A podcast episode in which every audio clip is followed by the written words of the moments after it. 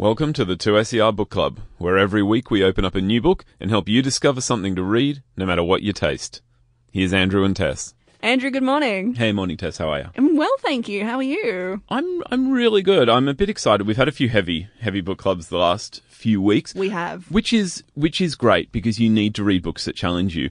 And today's book, look, it's it's definitely a challenge, but it's also I'm going to say perhaps the most enjoyable release that I've discovered this year. Oh, that's that's a big call. Yeah, I mean there there will definitely be more books to come, but I thoroughly love. So this is Flames, and it's the debut from Tasmanian author Robbie Arnott. Uh, and look, Flames weaves this entrancing uh, tale of, of journey and adventure around the Tasmanian coastline and interior. So it's it's a seriously interesting and dare I say quirky book. So I'm going to do my best to give you a synopsis worthy of its style.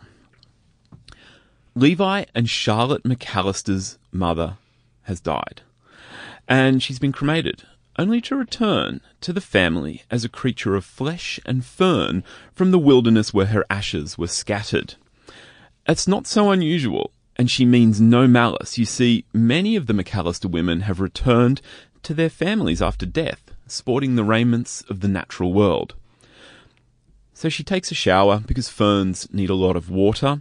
Then, after a few days, their mother seeks out their estranged father, only to spontaneously combust on his front lawn. So begins Charlotte and Levi's grief, a grief that sees Charlotte flee to a wombat colony on the island south, and Levi, fearing his sister's own potential fate, embarks on a mission to build her a coffin so that she might never fear cremation and return. This has taken so many left turns. Like, just so many sharp turns. Mm, that's pretty much just the first chapter. Oh my god. Mm. So I hope it gives you a glimpse of the gravity as well as the wonder of the novel that Flames becomes. This novel is beautifully told through a series of vignettes that ultimately converge into the main narrative. So we travel with Levi and Charlotte in very different circumstances, interspersed with a vile master woodturner, a gin-soaked private detective, and the god of the river Esk masquerading as a rat. Again with the sharp turns. Mm. Yep, okay. Perhaps my favourite of these vignettes is the story of Carl and the seal. In the space of a chapter, Arnott unfolds Carl's journey from youth into adulthood, accompanied by his fishing companion, a New Zealand fur seal. Taking on the seal as a familiar in his youth, Carl and the pup grow into adulthood with a simple mission to hunt and capture the largest fish on record, a one blood tuna. Throughout, we learn of their training and see the bond between man and seal grow even as Carl marries and starts a family. And I won't tell you how this chapter ends, but suffice to say, like, I was moved to tears. Okay. That's actually just the second chapter. Oh, uh, what is going on? Flames, Flames has so much. It at times brought to mind writers like Neil Gaiman, suffusing the natural world with its supernatural core. At times it read something like a Twin Peaks-esque road trip, or even like an Aussie Fargo. Uh, I loved the journey, and I, I seriously challenge any reader not to like scratch their head, only to turn the page and plow on, because it is just too much fun. Far be it from me to suggest this is a simple, uh, simple romp, though. The novel asks many questions engaging with the natural world and our relationship with it. Tasmania is a stunning setting for a novel, and it's perhaps impossible to write there without marveling at the beauty. I have to confess, a lot of my favourite uh, books this year and in the in recent years have been by Tasmanian authors and or set in Tasmania. I got an email the other day about uh, a, a release that's coming up, and it was like Tasmania, and I'm just like, well, you, I have to read it now. um, and look, Arnott shows us the danger of um, of both the the beauty, uh, this beauty, and our cavalier attitude to it. I mentioned the river rat god, and this is a particularly interesting turn, introducing us to more of the world within ours, where nature is go- governed quite actively by its own laws. As we travel up the river and learn of the interplay between the elements, we also discover how many of the gods are now quiet, and it's a nod, I think, to the enormous destruction that we visit on the environment.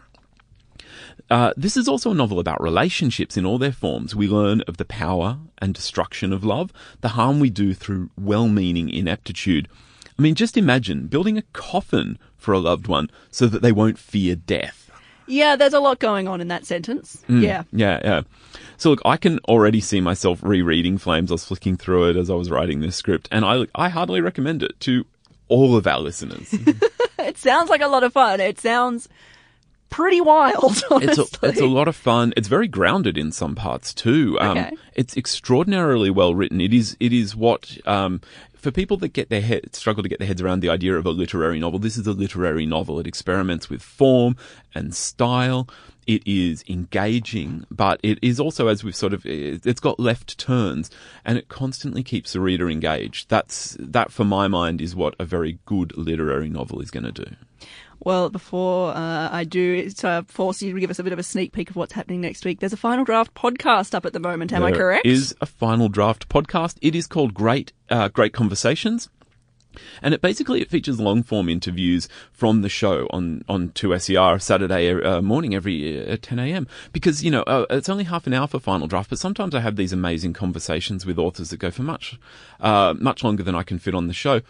This is where you will find them. The first episode has been up for a week. It's barely a week old. It's just a baby. This is a conversation with Bram Presser. His uh, his novel, The Book of Dirt, has been getting huge acclaim, and there is a stack more content appearing this week because there are so many great books. I'm so excited for that one. Well, before I let you go, what are we taking a look at next week? Uh, Next week, uh, I want to keep I want to keep the fun going. This is another fun book that I've been reading. This is called April in Paris, 1921, by Tessa Lunney.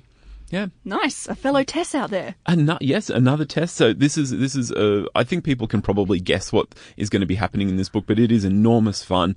Uh, so yeah, tune in for that. I would say keep an eye out because Tess is going to be appearing on Final Draft on Saturday morning. Ooh. And if people want to find out more, they can go. They can follow us on Twitter and Facebook at Final Draft Two SER. They can also find a link if they want to get to the podcast. And we'll put all the links up in uh, the podcast for this. Andrew, thanks so much. Thanks, Tess. You've been listening to the 2SER Book Club. We record on Gadigal land of the Eora Nation at 2SER's Broadway studios in Sydney, Australia. The show is produced and presented by Tess Connery and Andrew Pople. And a big shout out to Michaela Savage for graphic design and artwork. If you're enjoying the book club, why not subscribe and get new episodes delivered straight to your phone every week? If you want more books, you can tune in to Final Draft or subscribe to Final Draft Great Conversations podcast wherever you listen to your podcasts. To keep up with everything happening at the station and discover more stories, ideas, and music, follow us on Twitter, Instagram, and Facebook. Just look for at 2SER.